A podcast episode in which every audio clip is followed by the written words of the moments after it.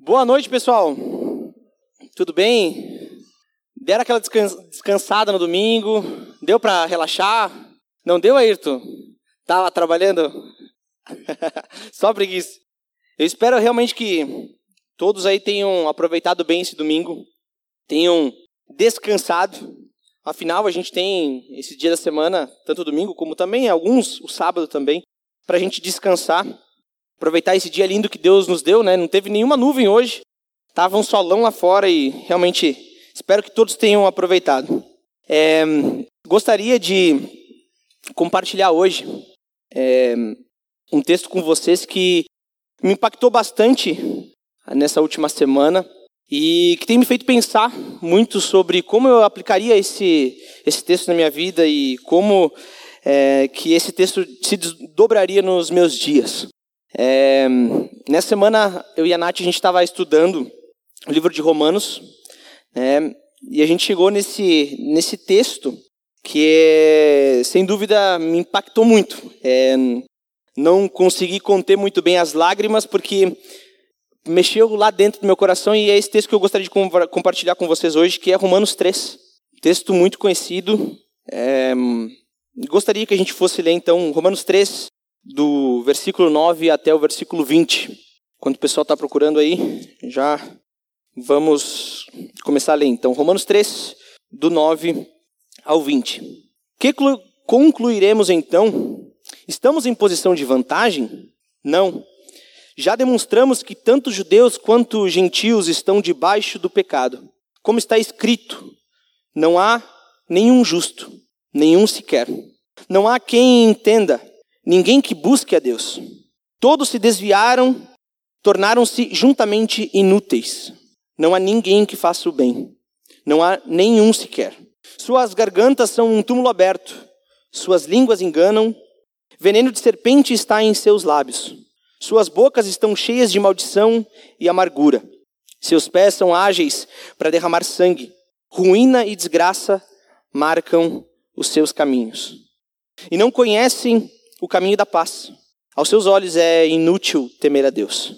Sabemos que tudo o que a lei nos diz, o diz àqueles que estão debaixo dela, para que toda boca se cale e todo mundo esteja sob juízo de Deus. Portanto, ninguém será declarado justo diante dele, baseando-se na obediência à lei, pois é mediante a lei que nos tornamos completamente conscientes do pecado. Senhor Deus, eu quero agradecer pelo privilégio, Deus, de podermos nos reunir e de aprender mais a tua palavra, de lermos a tua palavra juntos, de orarmos juntos, de louvarmos a ti juntos. Sem dúvida, Pai, esse é um privilégio, é um presente que nós recebemos e, e que bom, Deus, poder fazer isso domingo a domingo com pessoas que nós amamos, pessoas que o Senhor fez com que juntos nós pudéssemos ser um corpo unido. Nós te agradecemos, Pai, e que o Senhor fale a nós. Fale ao nosso coração, Deus, porque o Senhor é um Deus de poder, o Senhor é um Deus todo-poderoso. E que nós possamos confiar em Ti como nós acabamos de cantar, Pai. Que nós nos rendamos a Ti com tudo aquilo que nós somos, com o nosso coração, com as nossas vontades, os nossos desejos, os nossos sonhos, Pai. E que tudo seja para a Tua honra e glória. Nós pedimos isso em nome de Jesus Cristo. Amém. Bom, gente, é, esse texto, ele é um texto muito profundo e, e digno de toda a atenção que a gente pode dar, porque é, cada uma dessas palavras aqui são coisas é, fundamentais para a fé cristã. São coisas que elas tratam de um ponto central da nossa fé. E é basicamente o ponto de partida da conversão, da salvação de toda a humanidade. É interessante que a carta aqui de Paulo aos Romanos, ela é basicamente um resumo de toda a Bíblia. Isso que eu acho muito legal. Né, porque Paulo, ele antes de se converter, ele era um fariseu, ele era um doutor na lei, ele sabia muito da Bíblia, até mesmo de cor. Porém, Paulo está escrevendo para um povo que não está tão ciente, não está tão acostumado a ler a Bíblia, pelo menos o Antigo Testamento que tinha até aquele momento. E Paulo está ciente disso, que ele está escrevendo para as pessoas que tiveram pouquíssimo contato com o Antigo Testamento ou até mesmo não tiveram contato nenhum, né, nunca leram o Antigo Testamento. Né? Então, é interessante que Paulo está basicamente resumindo tudo aquilo que.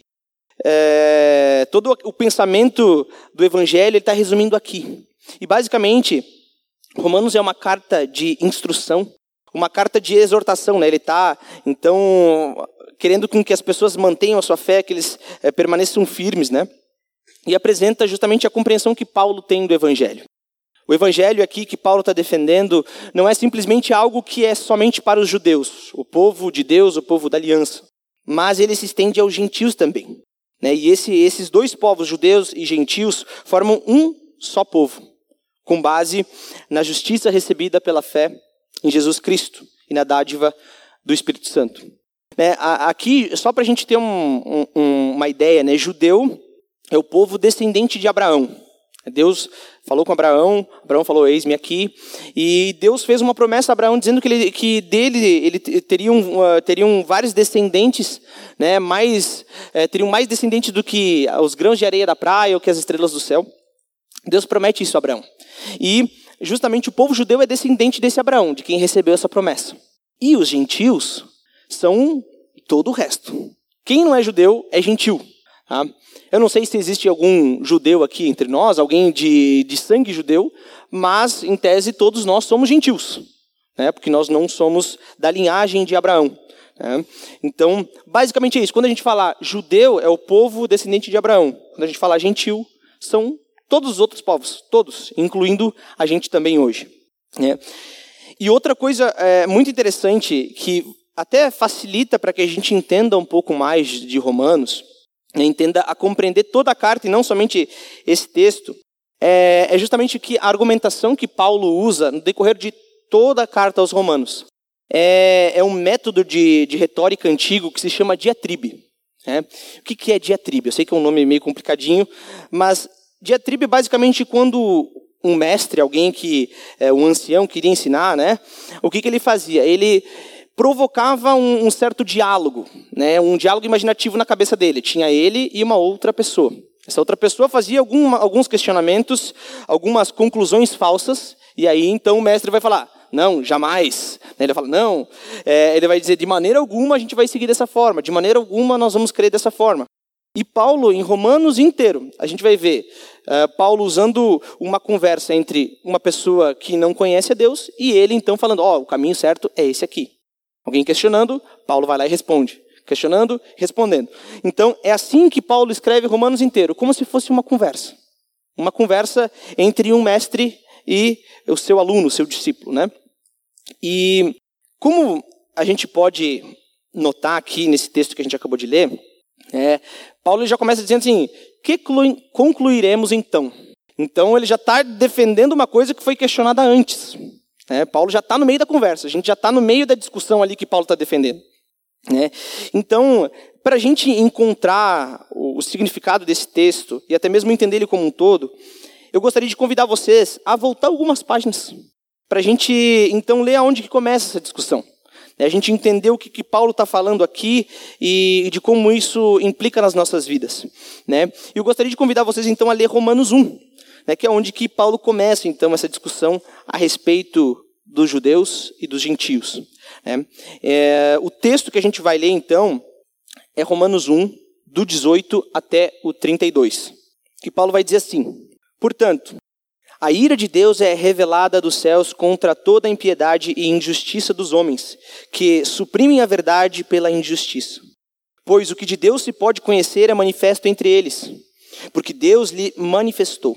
Pois desde a criação do mundo, os atributos invisíveis de Deus, seu eterno, seu eterno poder e a sua natureza divina, têm sido vistos claramente, sendo compreendidos por meio das coisas criadas, de forma que tais homens são indesculpáveis. Porque, tendo conhecido a Deus, não o glorificaram como Deus, nem lhe renderam graças, mas os seus pensamentos tornaram-se fúteis e o coração insensato deles obscureceu-se. Dizendo-se sábios, tornaram-se loucos e trocaram a glória do Deus imortal por imagens feitas segundo a semelhança do homem mortal, bem como de pássaros, quadrúpedes e répteis. Por isso Deus os entregou à impureza sexual, segundo os desejos pecaminosos do seu coração, para, para a degradação do seu corpo entre si. Trocaram a verdade de Deus pela mentira, e adoraram e serviram as coisas e seres criados em lugar do Criador, que é bendito para sempre. Amém. Por causa disso, Deus os entregou às paixões vergonhosas. Até suas mulheres trocaram suas relações sexuais naturais por outras contrárias à natureza. Da mesma forma, os homens também abandonaram as relações naturais com as mulheres e se inflamaram de paixão uns pelos outros. Começaram a cometer atos indecentes, homens com homens, e receberam em si mesmo o castigo merecido pela sua perversão. Além do mais, visto que desprezaram o conhecimento de Deus, ele os entregou à disposição mental reprovável para praticarem o que não deviam. Tornaram-se cheios de toda sorte de injustiça, maldade, ganância e depravação. Estão cheios de inveja, homicídio, rivalidades, engano e malícia. São bisbilhoteiros, caluniadores, inimigos de Deus, insolentes, arrogantes e presunçosos. Inventam maneiras de praticar o mal e desobedecem a seus pais. São insensatos, desleais, sem amor pela família, implacáveis.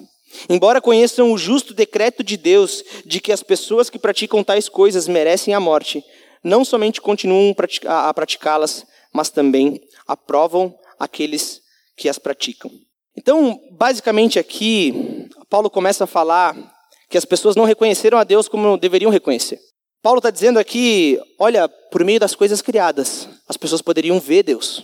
Elas poderiam entender que existe um Criador, que existe uma ordem para as coisas, mas essas pessoas preferiram renegar. As pessoas preferiram olhar para outras coisas, preferiram adorar até mesmo pessoas, também adoraram imagens, construíram imagens com animais, com quadrúpedes, répteis, como pássaros, para adorar esses deuses. Então, o que Paulo está dizendo aqui é que justamente os judeus estão sendo condenados pelas suas atitudes. Eles não reconheceram a Deus, os quais adoraram mais do que o Deus Criador. Paulo usa justamente uma linguagem dura, dizendo que reprovou a atitude deles, revelando a ira contra a própria injustiça desses homens, os entregando aos seus desejos pecaminosos. É isso que Paulo está dizendo. E a partir disso a gente pode justamente presumir que se Paulo está dizendo isso para os judeus, olha, os gentios, para os gentios, os judeus, o povo da aliança que guardava a lei, justamente está livre da ira, porque eles não adoravam imagens, eles não construíam para si deuses, eles não tinham essas práticas que é, ofendiam a Deus. É? A gente pode pensar tudo isso, que esses descendentes de Abraão jamais sofreriam a condenação que Paulo está dizendo aqui para os gentios. E é isso justamente que Paulo começa a desconstruir no capítulo 2 e até o, capítulo 3, que é onde a gente estava lendo. Que vai dizer algo específico para os judeus, não simplesmente para os gentios. Os gentios, ele já disse aqui, eu entreguei eles as paixões deles. Eu entreguei eles as paixões deles, eles não me reconheceram como Deus. Mas agora a gente vai ler então o que Paulo vai dizer então para os judeus, o povo da aliança, o povo que guardava a lei de Deus e que podia se orgulhar de ter a palavra de Deus. Né? Então, a gente vai então seguir um pouco para frente em Romanos 2, versículos 12 e 13. A gente vai dar, pular alguns versículos aqui, porque justamente Paulo vai falar coisas diversas aqui para os judeus. E aí então, Romanos 2, capítulo, uh, capítulo 2, versículo 12 e 13, Paulo vai dizer o seguinte: Todo aquele que pecar sem a lei, sem a lei também perecerá. E todo aquele que pecar sob a lei, pela lei será julgado. Porque não são os que ouvem a lei que são justos aos olhos de Deus, mas os que, obedecem, os que obedecem à lei, estes serão declarados justos. E aí no versículo 17 até o 24, Paulo vai dizer o seguinte: Ora, você leva o nome de judeu, apoia-se na lei e orgulha-se de Deus. Você conhece a vontade de Deus e aprova o que é superior, porque é instruído pela lei. Você está convencido de que é guia de cegos, luz para os que estão nas trevas, instrutor de insensatos, mestre de crianças, porque tem a lei, porque tem na lei a expressão do conhecimento e da verdade. E então, você que ensina os outros não ensina a si mesmo? Você que prega contra o furto, furta? Você que diz que não se deve adulterar, adultera? Você que detesta os ídolos, rouba-lhes os templos? Você que se orgulha da lei, desonra a Deus desobedecendo a lei? Pois, como está escrito, o nome de Deus é blasfemado entre os gentios por causa de vocês. E nos versículos 28 e 29, Paulo vai continuar, vai dizendo: Não é judeu quem o é apenas exteriormente, nem circuncisão a que é meramente exterior e física. Não. Judeu é quem o é interiormente, e circuncisão é a operada no coração, pelo espírito, e não pela lei escrita. Para estes o louvor não provém dos homens, mas de Deus. A gente viu de gentios. E aqui parece que Paulo ele pesa um pouco mais a mão sobre os judeus. Porque justamente ele vai falar: vocês se orgulham da lei, vocês vão dizer para Deus e o mundo que vocês têm a lei na mão de vocês, mas vocês mesmos desobedecem à lei. Que orgulho há no coração de vocês? Porque vocês se orgulham de algo que vocês mesmos não praticam. Vocês serão julgados por conhecer essa lei e, ao mesmo tempo, desobedecer ela. É isso que Paulo está dizendo. Aqueles que conhecem a lei serão julgados por ela. É um rigor um pouco maior. Né? Paulo vai dizer que o verdadeiro Israel, o verdadeiro judeu, não é aquele que é somente exteriormente. Não é aquele que, quando está triste, pega, joga cinza em si mesmo. Não é aquele que é, foi circuncidado. Não é aquele que tem o sangue do povo, é, do, o sangue de Abraão correndo nas suas veias. Mas é algo dentro do coração, é algo que, de alguém que circuncidou o próprio coração. Paulo vai dizer que esse é o verdadeiro Israel, esse é o verdadeiro judeu. E a gente precisa entender isso, né? É algo fundamental para a gente compreender o, texto que a gente vai estudar hoje, que é o Romanos 3, do 9 até o 20. Né? Porque Paulo está dizendo: olha, os gentios estão sendo condenados pelos seus atos, mas os judeus também estão sendo condenados pelos seus atos. Então, é, todo mundo está sendo condenado? É isso que Paulo está dizendo? É basicamente isso. É, Romanos 2, 2, 11, Paulo vai dizer que Deus não faz acepção de pessoas, que nele não há nenhum tipo de parcialidade. Não existe aquele povo e aquele outro povo. Não existe parcialidade. Deus não faz acepção de pessoas. E aí então que a gente chega nesse texto de Romanos 3, do 9 ao 20. Nós falamos do judeu, nós falamos do gentil. E aqui, no versículo 9, né, Paulo está recém falando dos judeus, ele vai falar: que concluiremos então? Estamos em posição de vantagem? Né? Paulo está dizendo dele e de todo mundo que é judeu, né? porque Paulo é judeu. É, ele fala: não. Nós já demonstramos que tanto judeus como gentios né, estão debaixo do pecado. Tanto judeus como gentios. E aí que vem, vem, vem a questão, né? Todos estão debaixo do pecado, judeus e gentios. Né? Estar debaixo do pecado significa muito mais do que ser um pecador, ser alguém que erra, alguém que peca. Né? Mas justamente significa ser um, ser um escravo do pecado, indefeso, que não tem como se libertar do poder do pecado. É alguém escravizado em algemas, que não consegue fazer nada. Em outras palavras, estar debaixo do pecado é estar morto em transgressões e pecados. Como Efésios 2 vai dizer, vocês estavam mortos em transgressões e pecados. E essa é uma condição natural que nós temos após a queda da humanidade relatada lá em Gênesis 3. Quando a gente vê a história de Adão e Eva, o que Deus fala para eles? Olha, se vocês comerem daquele fruto, certamente vocês vão morrer. Não é uma morte física, embora isso também repercuta, porque a partir dali a gente começa a ter doenças, a gente começa a ter um monte de coisa, mas é uma morte espiritual.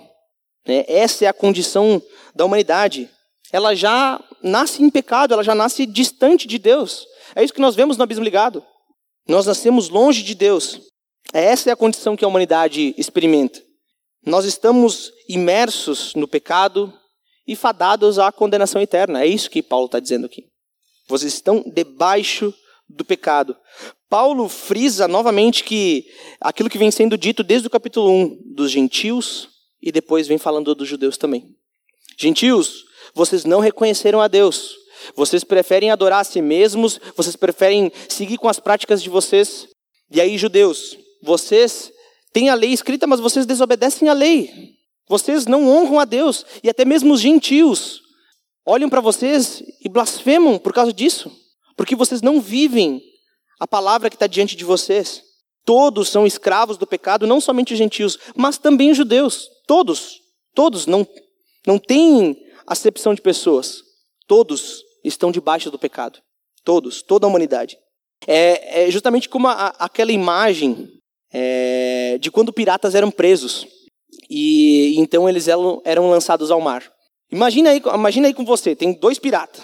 Né? Eu acho que você já viu aí talvez até o Piratas do Caribe, né? Mas pirata quando ele era preso, ele era botado numa prancha e era lançado ao mar, no meio do mar, para morrer, para definhar lá. Mas agora pense na cabeça de vocês, tem dois piratas. Os dois piratas são criminosos, são perigosos e eles realmente merecem a punição pelos seus atos. E aí eles vão ser lançados ao mar. Mas eles não vão ser jogados em qualquer lugar. Os caras que, que vão aplicar a punição neles, eles vão escolher um lugar ruim, que de preferência eles sofram lá. E aí é justamente isso que acontece. Eles escolhem um lugar onde está rodeado de tubarões ali. Tem muito tubarão que faz dia que não come, está com fome, e vai ter dois banquetes, dois churrascão de 70, 80 quilos ali para encher a pança. Mas aí eu, eu pergunto para vocês, desses dois piratas, eles vão ser lançados no mar, no meio dos tubarões. Vai fazer alguma diferença se um deles souber nadar e outro não? Vai fazer diferença? Ele vai nadar alguns metros ali e só. O outro talvez até morra antes, porque ele vai afogar. Às vezes concordam que os dois vão morrer. Os dois. A condenação deles é certa. É, é para não ter chance. Os caras vão jogar no meio do tubarão para não ter chance de escapar, de escapar vivo. E nesse exemplo, saber nadar não, não ajuda o pirata. Ele pode ser o Michael Phelps, não vai adiantar. Ele vai continuar morrendo por causa dos tubarões. Ser judeu, nesse caso aqui, alguém que tem, tem a lei de Deus, é o povo da aliança, é o povo escolhido de Deus, era um baita privilégio. Poxa, eles têm tantos anos de história ouvindo de Deus as palavras que apontavam para o Messias. Era um baita privilégio. Mas ser judeu, ter o sangue de Abraão correndo nas veias não salva ninguém. Não salva. Não salva. Você pode ser descendente de quem for. Isso não, não salva. Todos vão para a condenação. Não interessa se a gente sabe nadar ou não sabe. Ambos os piratas morrem. Todos estão debaixo de condenação. E aí Paulo ele vai continuar frisando, principalmente essa parte de todos. Vocês vão ver, é, aqui Paulo ele fala que todos estão debaixo do pecado, depois eles vão falar que ninguém, ninguém, não há um sequer. Ele está englobando todo mundo ali, no mesmo balaio. E aí no, no versículo 10 até o versículo 18, Paulo vai dizer assim, ele vai citar alguns, alguns versículos do Antigo Testamento. Aqui, boa parte deles são alguns salmos, alguns são uh, alguns trechos de Isaías. E Paulo vai compilar tudo isso e vai dizer assim: como está escrito, não há nem um justo, nenhum sequer, nenhum, nenhum. Não há ninguém que entenda, ninguém que busque a Deus. Todos se desviaram, tornaram-se juntamente inúteis. Não há ninguém que faça o bem. Não há nenhum sequer. Viu como tem um aspecto de, de todos aqui? Não tem nenhum justo, todos se desviaram, se extraviaram, dependente, dependendo da, da tradução que você tem. É, é ninguém, nenhum justo, todos se desviaram. E ele vai continuar dizendo: Sua, Suas gargantas são um túmulo aberto, com suas línguas enganam. Veneno de serpente está em seus lábios. Suas bocas estão cheias de maldição e amargura. Seus pés são ágeis para derramar sangue. Ruína e desgraça marcam os seus caminhos. E não conhecem o caminho da paz. Aos seus olhos é inútil temer a Deus. Paulo novamente deixa muito claro o aspecto universal do pecado. Todo mundo é pecador. Todo mundo está debaixo do pecado. Não tem um justo sequer. Não tem nenhum que se salva. Ninguém é gente boa o suficiente para que Deus dê a sua graça porque a pessoa é boa. Ninguém é tão gente boa assim. Todos são pecadores. Na esfera de entendimento, como ele diz aqui no versículo 11, né, ninguém entende. Então, nessa esfera de entendimento, não tem nenhuma compreensão. Ele vai dizer que ninguém busca a Deus. Então, nessa esfera de conhecimento, de relacionamento com Deus, tete a tete, não há qualquer movimentação da humanidade em direção a Deus. Não há nenhuma porque todos se desviaram. Algumas versões vai dizer do, todos se extraviaram. Eu não sei se vocês já tiveram documentos extraviados, mas é a mesma ideia. Perdeu, não acha mais. É isso. Todos fugiram, todos se perderam. E é interessante como ele falar que não tem nenhum justo sequer, não tem ninguém que entenda, ninguém que faça o bem. Todos se tornaram inúteis. Isso ressalta o aspecto gracioso de Deus.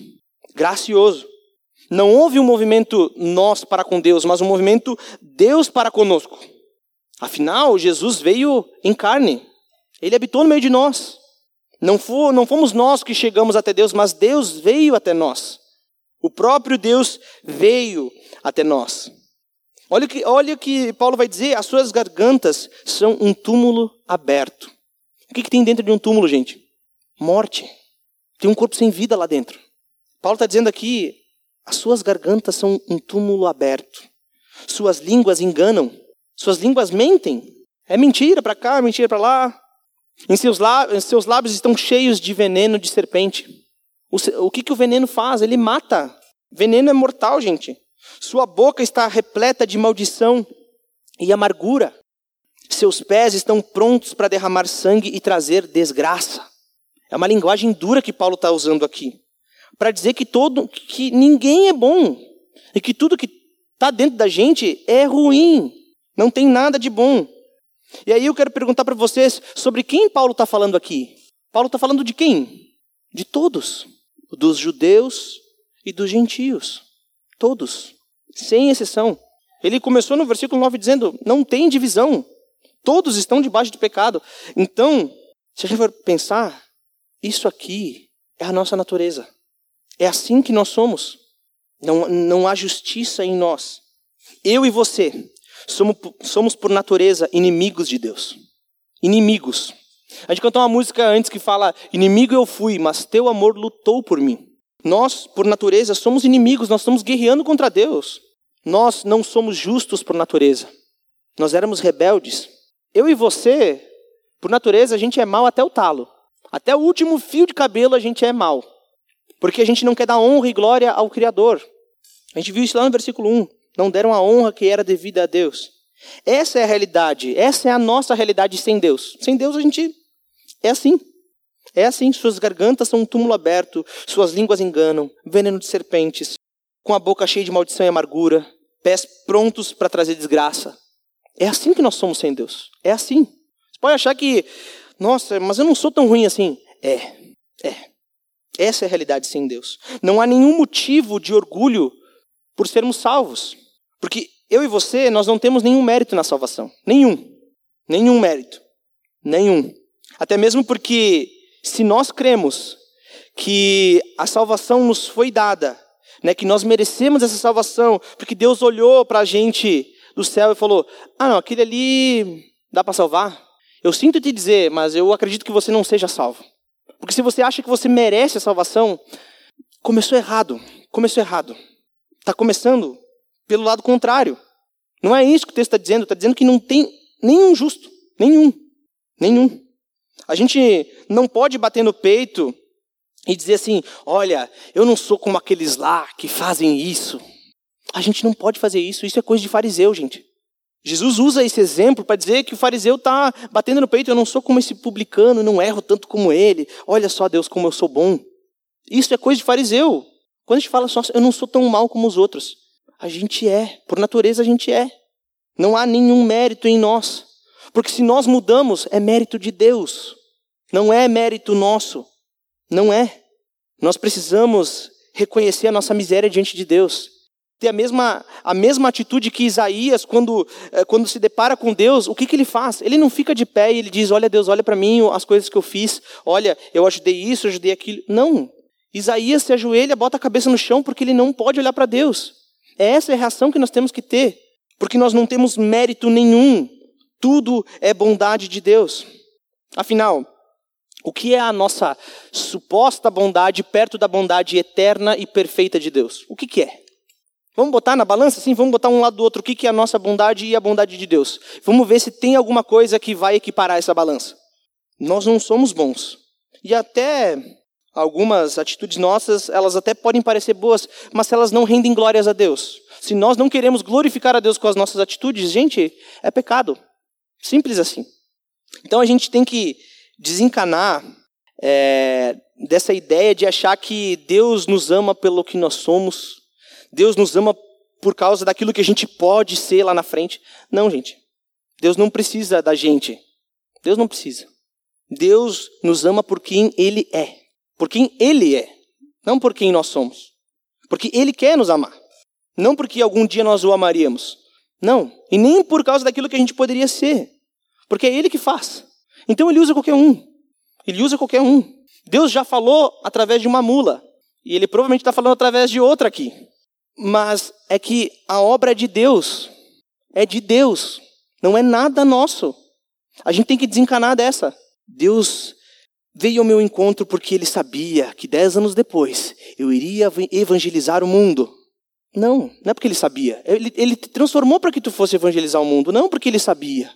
Deus é todo poderoso, todo poderoso. E não há nada de bom em nós, como esses vários versículos frisaram mais de uma vez. Não tem nenhum justo sequer, todos estão debaixo do pecado. É, é como a gravidade. Todos aqui sabem o que é gravidade? Todo mundo sabe? Gravidade basicamente é aquilo que segura todas as coisas perto da Terra. Né? É, é o que faz com que todas as coisas do planeta sejam atraídas para a Terra e elas não fiquem flutuando por aí. Né? Então, naturalmente, falando, a gente está sempre aqui no chão.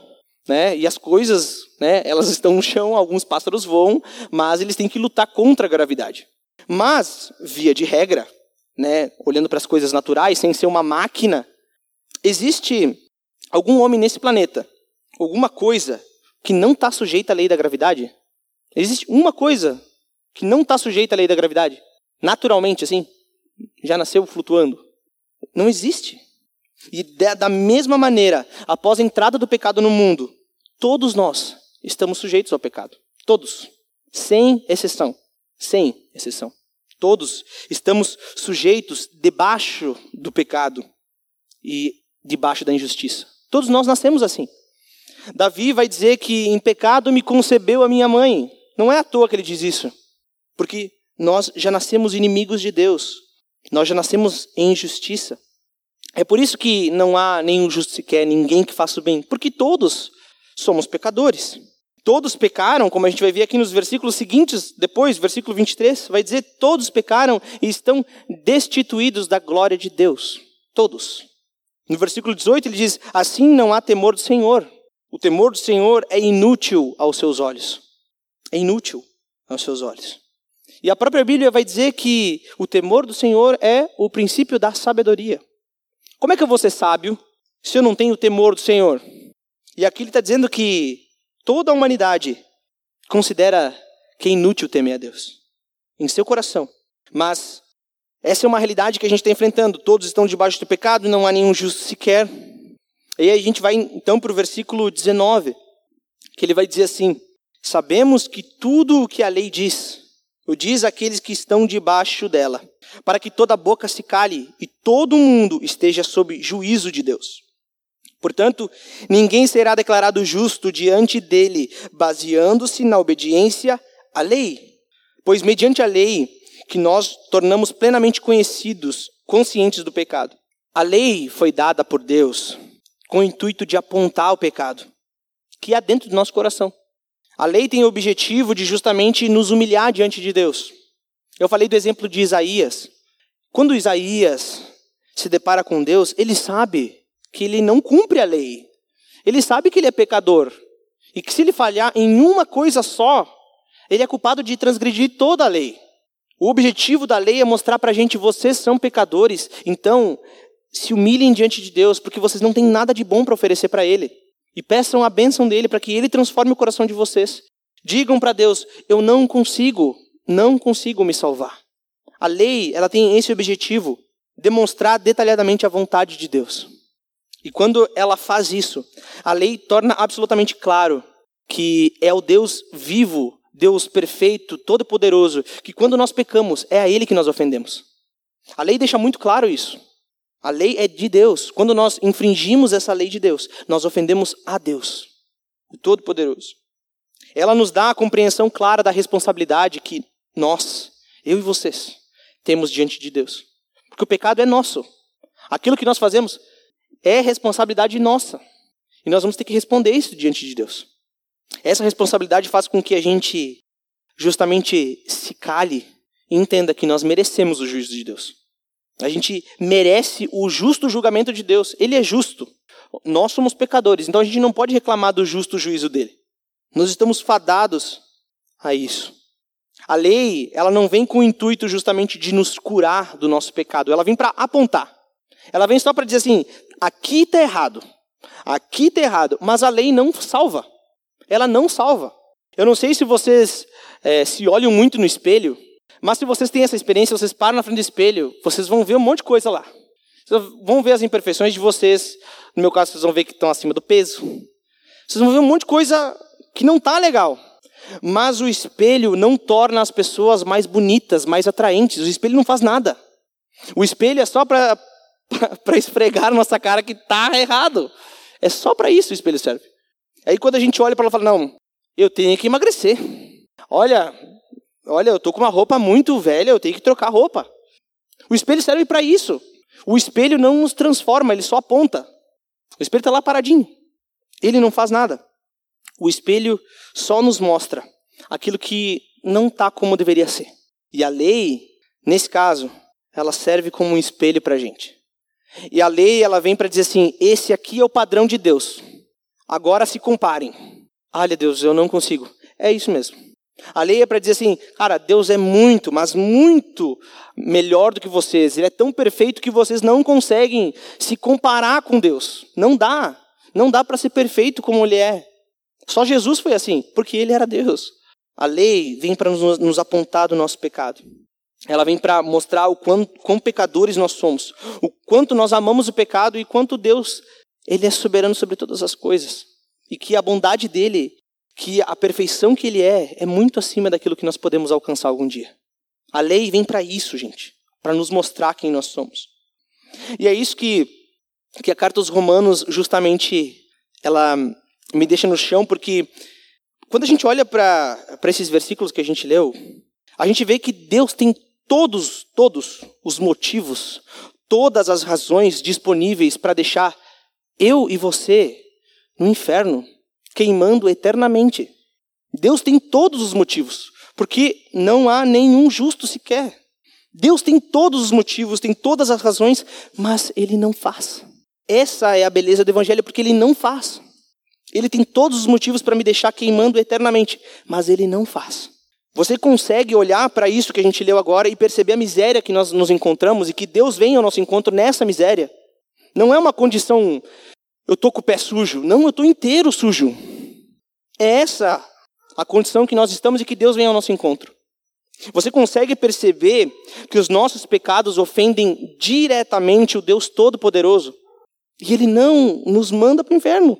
Você compreende a grandiosidade e a maravilhosa graça e misericórdia de Deus que Ele derrama para nós quando Ele vem, habita no meio de nós e morre numa cruz? Você consegue compreender isso? Porque nós somos pecadores. Deus faz muito mais do que aquilo que nós esperamos. Nós louvamos a Deus pelos seus grandes feitos de transformar pessoas que não são justas, pessoas que são pecadoras e que merecem todo o castigo eterno transformar em seus filhos, adotar, nos adotar como filhos dele. Sabe por que aqueles que foram salvos, mediante a fé em Jesus Cristo, são diferentes de, diferentes de todas as pessoas do mundo? Sabe por que os cristãos são tão diferentes? Porque o povo de Deus, ele é grato, porque ele sabe que ele não merece nada. Na verdade, ele merece o contrário, merece o oposto. Semana passada nós ouvimos aqui sobre misericórdia. E é exatamente isso. Misericórdia é justamente o castigo que nós deveríamos receber e Deus não nos dá esse castigo. E graça é aquilo que nós não merecemos de maneira alguma e Deus nos dá.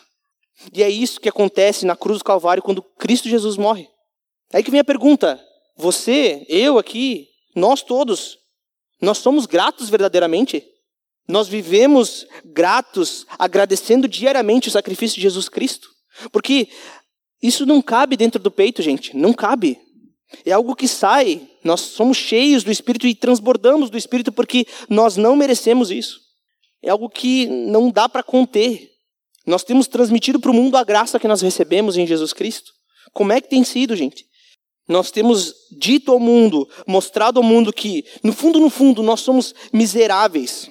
Nós somos é, nós carecemos da, da graça de Deus. Nós temos mostrado isso ao mundo, nós temos vivido agradecendo diariamente a Deus por tudo aquilo que Ele fez.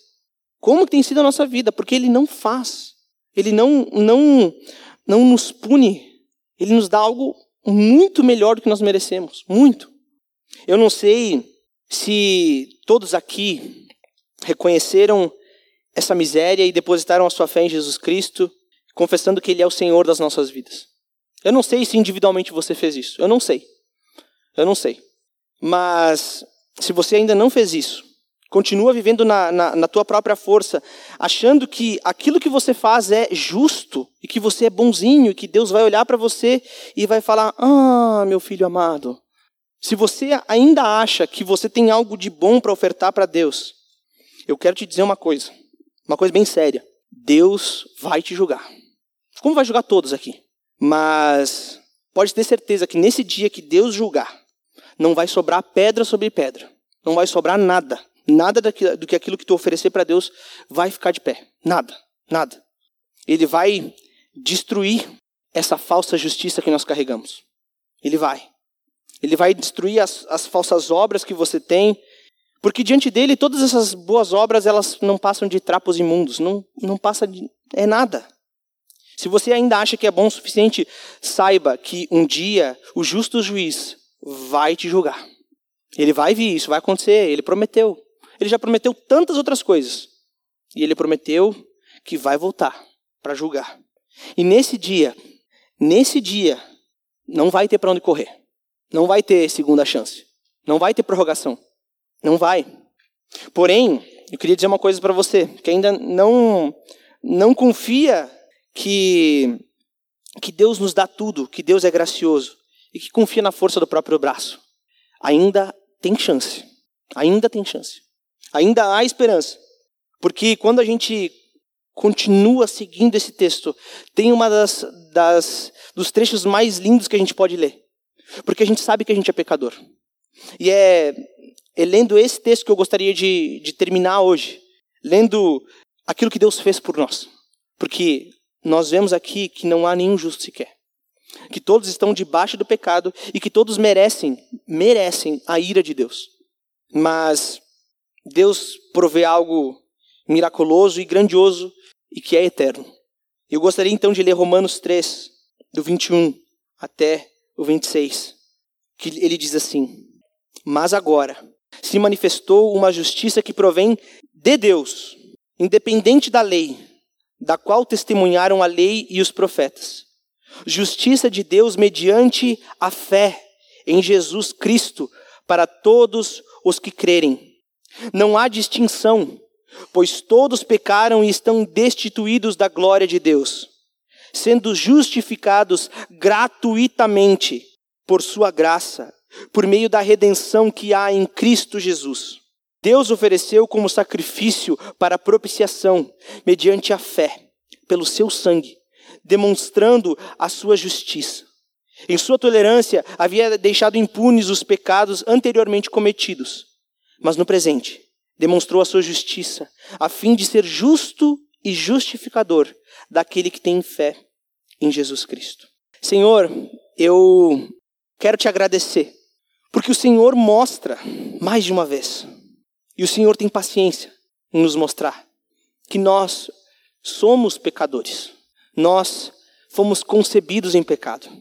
Senhor, nós somos gratos porque o Senhor tem todos os motivos e as razões para nos deixar sofrendo eternamente, mas o Senhor não o faz. O Senhor enviou o teu filho para que através da sua morte na cruz fosse o suficiente para pagar o preço da nossa desobediência, da nossa injustiça, da nossa insensatez. Perdão, Senhor, porque nós pecamos contra ti. Perdão porque nós não o reconhecemos como nosso Deus. Perdão porque nós somos falhos e nós merecemos, Pai, o inferno.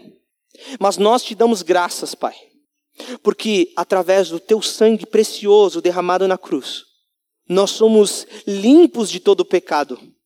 Nós somos justificados por ti. Nós somos transformados em pessoas justas, não por mérito nosso, mas por mérito exclusivamente teu. Senhor, nós não temos nada de bom para te ofertar. Nada, Senhor. Nada de bom vem do nosso coração, mas nós somos gratos, Pai, porque o Senhor nos transforma. E dia após dia nós podemos contemplar da tua bondade. Nós podemos experimentar de quão real é a tua presença. Obrigado, Senhor, porque se nós sabemos que nada do que nós fazemos pode nos garantir a salvação, e que somente o Senhor é quem nos garante essa nova vida e nos garante a eternidade e que nos salva verdadeiramente, nós sabemos que se é o Senhor que garante a nossa salvação, nós jamais a perderemos. Jamais, por nada do que nós podemos fazer, nada vai nos tirar das tuas mãos. Nós te damos honra e glória, Deus, pela tua obra tremenda. Nós te damos a honra, Deus, porque somente o Senhor que é rico em misericórdia, somente o Senhor que é todo bondoso, poderia fazer algo tão mirabolante assim. Mente nenhuma imaginaria, Deus, que o Senhor nos salvaria, que o Senhor seria tão bondoso ao ponto de salvar pecadores. Mas nós queremos aqui entregar nossa vida e nos render a Ti, Deus, dizendo que não há nada de bom em nós, dizendo que o Senhor é bom e que o Senhor viva em nós, nos transformando, Pai, fazendo com que nós sejamos semelhantes a Ti dia após dia. Nós pedimos isso, Pai, porque nós sabemos que o Senhor pode fazer a boa obra, Deus. E o Senhor há de completar a boa obra que um dia o Senhor começou. Nós te damos honra e glória, Deus, porque o Senhor derrama a tua graça sobre nós. Graça que nós não podemos comprar por nada nesse mundo. Nós queremos te agradecer, Pai, porque o Senhor deixa as outras 99 para nos buscar. Ovelhas desgarradas e que carecem, que necessitam de um pastor que a conduza a águas tranquilas, a pastos verdejantes. Nós somos gratos a Ti porque o Senhor é o nosso Deus e o Senhor prometeu que vai voltar, que vai julgar as nações, que irá nos buscar. E que naquele dia, Pai, será um dia de grande festa, de felicidade, não porque nós fomos provados e resistimos, mas porque o Senhor resistiu em nosso lugar. É por isso que nós te agradecemos, nós te louvamos e adoramos o teu nome. Jesus Cristo, o nosso Senhor, o nosso Salvador. Amém.